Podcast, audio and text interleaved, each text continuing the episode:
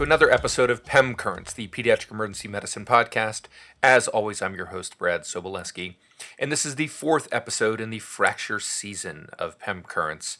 This one focuses on the hand and fingers and all of the fractures that occur therein. If you haven't done so already, listen to the first three episodes on the forearm, the elbow, and the humerus, respectively. And I am proud to offer CME for this podcast. You can get details on how this is being offered through Cincinnati Children's in the show notes and on pemblog.com.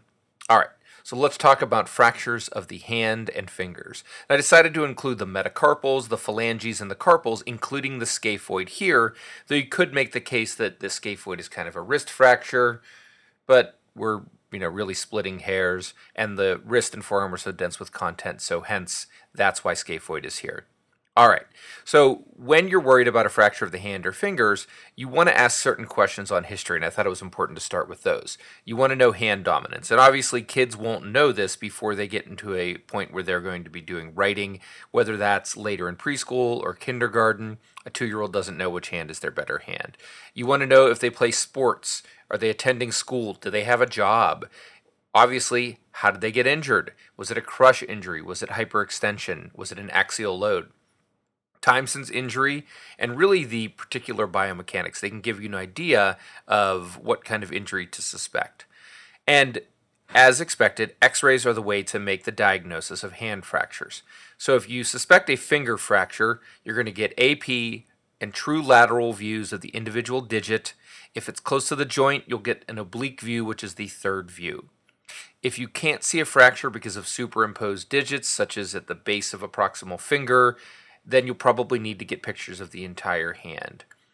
All metacarpal fractures require AP, lateral, and oblique views, and then a suspected scaphoid fracture needs a special scaphoid series, and I'll talk more about that in a little bit.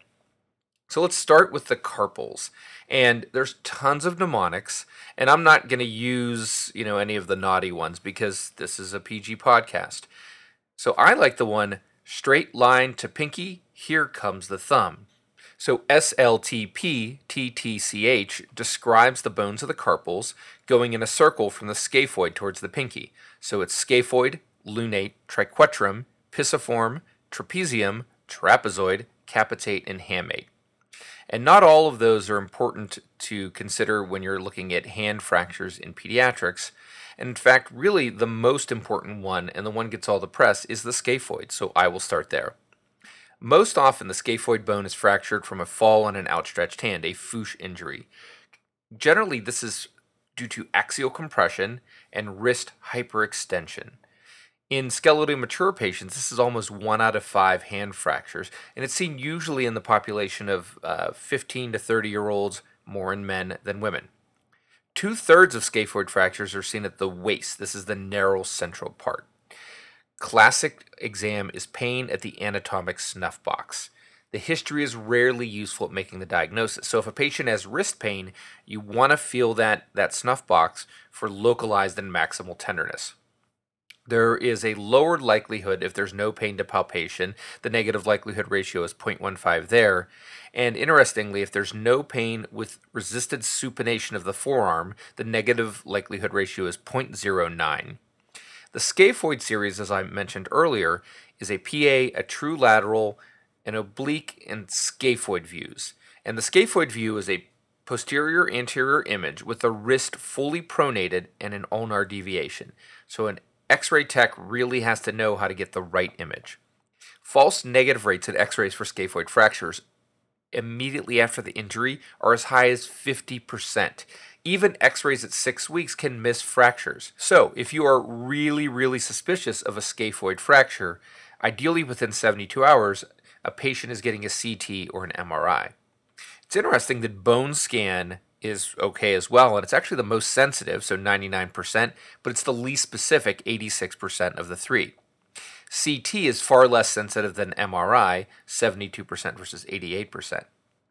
So ultimately, you're not going to be getting a CT or an MRI most often in the ED. You can see an x ray with an obvious fracture, or you can be highly suspicious. So even if you have a non-displaced or a possible scaphoid fracture, you know, a normal looking x-ray but you're suspicious, it is a-okay to place the patient in a thumb spica splint and definitely send them to ortho, preferably a hand specialist. Ortho will do surgery if the displacement is greater than a millimeter and proximal fractures. If there's initially normal looking x rays, but you're still suspicious of a, an occult fracture, patients will stay in a splint for 10 to 14 days with follow up x rays. If you have an elite athlete, if it's work related, they may consider earlier imaging like that CT or the MRI. Surgery in adults does result in faster return to work, and 90% of peds scaphoids heal with immobilization, but there's still a 1 out of 3 risk of non union. So this is a really high risk fracture. And as you remember from medical school, that risk of non union and osteonecrosis is due to a tenuous blood supply. So don't forget to think about a scaphoid fracture when there is pain at the distal forearm or wrist. And I'm not going to ignore the other carpals, but let's be honest, they're very rare in kids, so only spend a moment. The triquetrum, you'll see pain on the ulnar side of the hand distal to the ulnar styloid.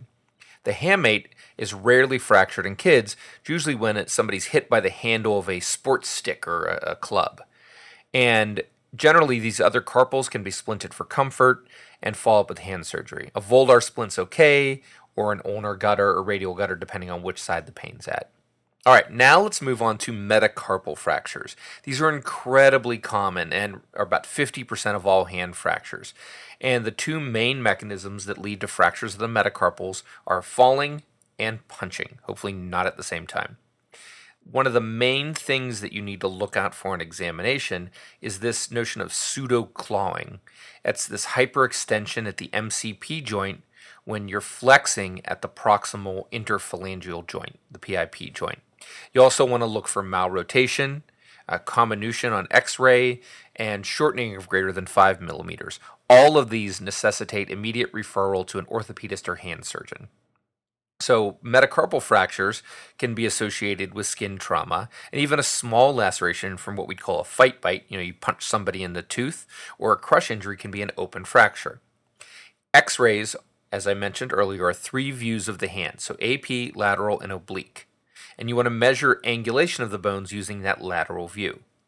All right, so first let's talk about metacarpal neck fractures. This includes the boxer's fracture. It's a very testable injury. This is a fracture of the neck of the fifth metacarpal, and it usually happens because someone punches.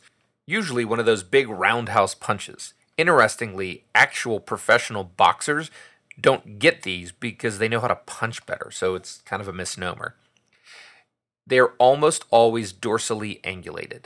And so normally the head to neck angle in the bone as you're just sitting there without it fractured is about 15 degrees. So the angle measurement on x-ray is baseline 15 degrees plus whatever the fracture is angulated. You must assess for rotational alignment. A semi-clenched fist, you got to look for scissoring. That's overlapping digits. Historically, the rule about how angulated is too angulated is as follows. So starting at the index and working your way down to the pinky, it's greater than 10 degrees, greater than 20 degrees, greater than 30 degrees, and greater than 40 degrees. So greater than 40 degree metacarpal neck angulation at the pinky finger, then you need reduction and referral to hand. Generally, if you're looking at a fracture that's greater than 30 degrees of the fourth and fifth, which is what you'll see most commonly, it's okay to refer to ortho or hand. So if you've got one that isn't angulated that much, know that really reducing it might be challenging and it might not stay. So it's okay to splint with an ulnar gutter splint for those fourth and fifth metacarpal neck fractures. You want the MCP joint at 70 to 90 degrees with slight flexion at the PIP and DIP. A fracture of the second and third metacarpals, you'll put a patient in a radial gutter that incorporates the thumb. Any patient that has that pseudo clawing that I alluded to earlier needs closed reduction. A hematoma block is a great technique, and most of these patients are older, so they have the wherewithal and ability to understand what you're doing. And what's described is the 90 90 method of reduction. So you flex the MCP, the PIP, and the DIP to 90 degrees each. You push them axially through the PIP joint and then you apply volar force over the fracture site to achieve reduction. If you've got a second and third metacarpal fracture with angulation, they follow up with ortho in three to five days. The fourth and fifth, they can follow up a little later, like a week or so. And generally, these heal well over four weeks. If you've got a fifth metacarpal fracture, which is again the most common, and it's angulated enough, Closed reduction may result in earlier return to optimal function. So if you've got one that's more than 40 degrees or so, attempting closed reduction or having that reduced in a few days with hand, you know, may help patients do a little better in the long run. So let's move further down the bone to the metacarpal shaft. And on exam, you're going to see pain, swelling, um, and or unwillingness to flex at the MCP.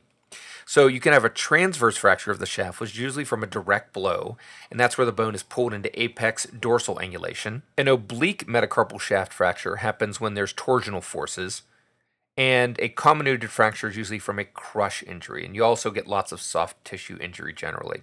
With a metacarpal shaft fracture, you accept less angulation than you do with a neck fracture. So for the index and middle, the second and third, less than 10 degrees. For the ring, less than 20. And for the pinky finger, less than 30 degrees. You lose about 8% of grip strength for every 2 millimeters of metacarpal shortening. And the pinky accounts for a large proportion of grip strength. So if you have a metacarpal shaft fracture with some foreshortening and angulation, that patient can have significant functional problems if you don't deal with it. Close reduction is generally achieved at the bedside with a hematoma block, and close reduction is much better at fixing angulation than it is at fixing shortening. Ortho is going to do surgery if it's open, if there's a neurovascular concern, which fortunately is incredibly rare, if there's malrotation, comminution, or shortening of greater than 5 millimeters. Splinting these injuries requires a gutter or a Burkhalter type splint, and a Burkhalter is 30 degrees extension at the wrist, 90 degrees flexion of the MCP joints. On the volar aspect, the splint material extends to the MCP joint, and dorsally, the material extends to the PIP joints to block extension of those. You want to splint with that MCP regardless of the type you pick at about 70 degrees flexion. These fractures need about four weeks of immobilization and non displaced fractures get repeat x ray in one week. All right, now metacarpal head fractures. So that's rarer than the neck or shaft, and it's usually from a direct blow to the hand. In contrast to the neck and shaft fractures, the second index finger is most common as opposed to the fifth. The thumb is rarely injured um, in this situation. You get the same three x ray series as before. If you have an open fracture, or if you're concerned for tendon lacerations, you obviously want to call hand surgery or ortho. Many of these fractures are intra-articular and comminuted and benefit from referral. So you can splint them with an ulnar or radial gutter, but you're probably going to want to have a metacarpal head fracture, especially in a skeletally mature patient, follow up with orthopedics. Let's move down to the thumb metacarpal. Majority of these fractures occur at the base, the proximal end. It's prone to displacement there because of the pull of the ligaments. This is either from axial load, so jamming the thumb, or from hyperabduction or hyperflexion when a patient falls. You're going to get three views on x ray the lateral, the oblique, and the true AP view, which is called the Robert view. And there's some different types of fractures that um, have some eponyms. So the type 1 metacarpal thumb fracture is the Bennett fracture. This is a fracture dislocation of the base of the first metacarpal the proximal or the ulnar fragment stays and the radial side subluxes and dislocates. Google it to get an idea of what it looks like. A type 2 thumb fracture is a Rolando fracture. It's kind of like a comminuted Bennett fracture. And the type 3 fracture is transverse and extra-articular. The type 4 is PED specific. And don't confuse this with Salter Harris, but it's a proximal physis fracture Generally, it's a Salter Harris 2. These are often non displaced and heal well with four to six weeks of immobilization. But if you see rotational deformity at these physial fractures of the thumb metacarpal, then they need hand referral. Fractures of the shaft, neck, and head of the thumb metacarpal are more rare. In general, for thumb fractures, it's a good idea to use a thumb spica splint. If they're angulated and displaced, closed reduction. This is actually more challenging than the other fingers, so if you're not sure, call ortho or hand. Obviously, if the fracture is open, if there's neurovascular concerns, if there's greater than one millimeter displacement of intra-articular fractures, that's bad. If you've got a shaft or neck fracture and it's angled more than 20 degrees or there's two millimeters of shortening, hand's going to want to know about that as well. Non displaced fractures can be re imaged in 7 to 10 days, and long term thumb arthritis is the main risk if these don't heal well. All right, now we're going to move to the fingers. In grown ups, this is the most common fracture depending on what statistics you look at. And the injuries are more likely distal, then middle, then proximal. The little finger is almost 40% of these fractures. And in adolescents, these are usually sports injuries, while they're occupational injuries in grown ups. You obviously want to look for tenderness, swelling, and deformity, assessing the MCP, the PIP, and the DIP. Remember, the thumb only has the one IP joint. Rotational deformity, scissoring, is incredibly important to assess for. And you may not know that that's the case if the fingers are extended, but if you get them in deflection and you see that one finger overlaps or underlies another, or if the fingernail position of adjacent fingers is off, then you should be worried and this is going to need reduction. Most sensitive way to assess sensation in the hand is through two-point discrimination. And so that's, you know, getting the paper clip and folding it with two points. X-rays of the finger are AP, lateral, and oblique. If you've got no or minimal displacement, well, you can probably just immobilize. But if there's rotational deformity or lateral deviation, these don't remodel themselves and need to be reduced. If reduction is successful, they get splinted for three weeks. If not, well, a hand surgeon's going to have to deal with that in the operating room. Let's start with fractures of the proximal phalanges. If you've got an open physis, these are almost always Salter Harris 2 fractures.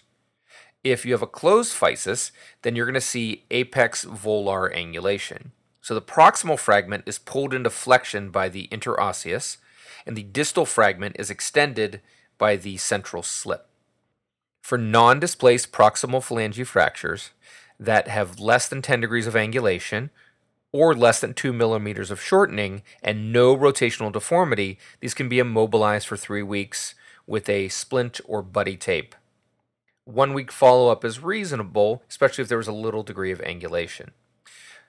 Hand's going to need to do open reduction in the OR if the fracture is extra articular, there's greater than 10 degrees of angulation, there's greater than 2 millimeters of shortening, or there's any sort of rotational deformity. Middle phalange fractures usually occur after a direct blow to the dorsum of the hand. The distal ones are usually angulated apex volar, the proximal ones are usually angulated apex dorsal. Obviously, ortho or hand needs to get involved for open fractures and neuromuscular deficits. Hand surgery referrals also indicated for comminuted fractures, rotational deformities, sense a theme there, or fracture that cannot maintain reduction, and these are often the spiral or the oblique fractures. Avulsion fractures involving about 30% or more of the articular surface are unstable as well and require surgical referral. And finally, let's move to the distal finger. And when I went into fellowship, that was the one type of fracture that I wish I had learned more about during residency. The annual incidence is about 2.7% per human, and these are usually from crush injuries, so closed in a door, stepped on, something dropped on the finger. You're going to want to check for sensation, color, and capillary refill. Look for displacement of the nail and the subungual hematoma look at rotation versus the adjacent fingers. Remember that on the volar surface, the flexor digitorum profundus limits how far the distal finger flexes, and the extensor terminal slip limits extension. These can be injured in fractures, and you'll want to check for both flexion and extension at the PIP. The physis is weaker than the ligaments. So kids with an open physis will generally sustain an injury at the physis as opposed to injuring these ligaments. So for distal tuft fractures, you'll most often see them comminuted. Transverse are more likely than longitudinal ones to be unstable. If they're associated with a nail bed laceration or a subungual hematoma, they're considered open. So you got to deal with the laceration, which is another podcast in and of itself. The evidence points towards using antibiotics, so seven days of cephalexin, amoxicillin clavulanate, or clindamycin, and then follow up in roughly 7 to 10 days. A Seymour fracture is a can't miss injury that is a displaced Salter Harris 2 fracture with a nail bed laceration or a fracture within 1 to 2 millimeters of the physis. And what happens on a Seymour fracture, and I urge you to, to Google a picture of it, is that the proximal nail plate is kind of pulled into or sucked into the fracture line. Ortho or hand needs to clean and debride and reduce, and then patients need to be on antibiotics. Delayed management of a Seymour fracture can result in growth arrest and the persistent mallet deformity. There's a much lower infection and problem rate if these are managed in less than 24 hours. If it's greater than 24 hours, the infection rate is as high as 15%. So, if you are worried that a Seymour fracture is happening, don't mess with it. This is one where I would call orthopedics or hand. As long as you don't have a Seymour fracture, you can splint a distal phalange fracture with the DIP extended for two to four weeks. If you see a comminuted fracture, you don't need to reduce it. And in general, these fractures are really stable. And most of you will have access to those moldable padded aluminum splints. These are great. If you're going to buddy tape, which I think is probably less optimal, especially if you've got a larger fracture, make sure that you put padding in between the digits so that you don't get breakdown, skin irritation, or worse. All right, so that is all I have for a brief review of fractures of the carpals, metacarpals, and the fingers. Remember that hand and finger fractures are incredibly common, especially as kids get older. You have to know when to call for an orthopedics or hand consult. Look for rotational deformity or scissoring, and this is an extension and flexion. Be wary of the scaphoid fracture. Assess for pain in that anatomic snuff box in anybody who has a hand injury or a wrist injury. X rays are generally AP lateral and oblique, except for that special scaphoid view. And good splints to learn include an ulnar gutter, radial gutter, thumb spica, and then applying a good finger splint. All right, so that's it for episode four in the fracture season of PEM Currents, the Pediatric Emergency Medicine podcast. As I mentioned earlier, you can earn CME and MOC Part 2 for this podcast with instructions in the show notes and on pemblog.com. If you haven't already done so, subscribe to PEM Currents on Apple Podcasts, Spotify, wherever you get your audio content.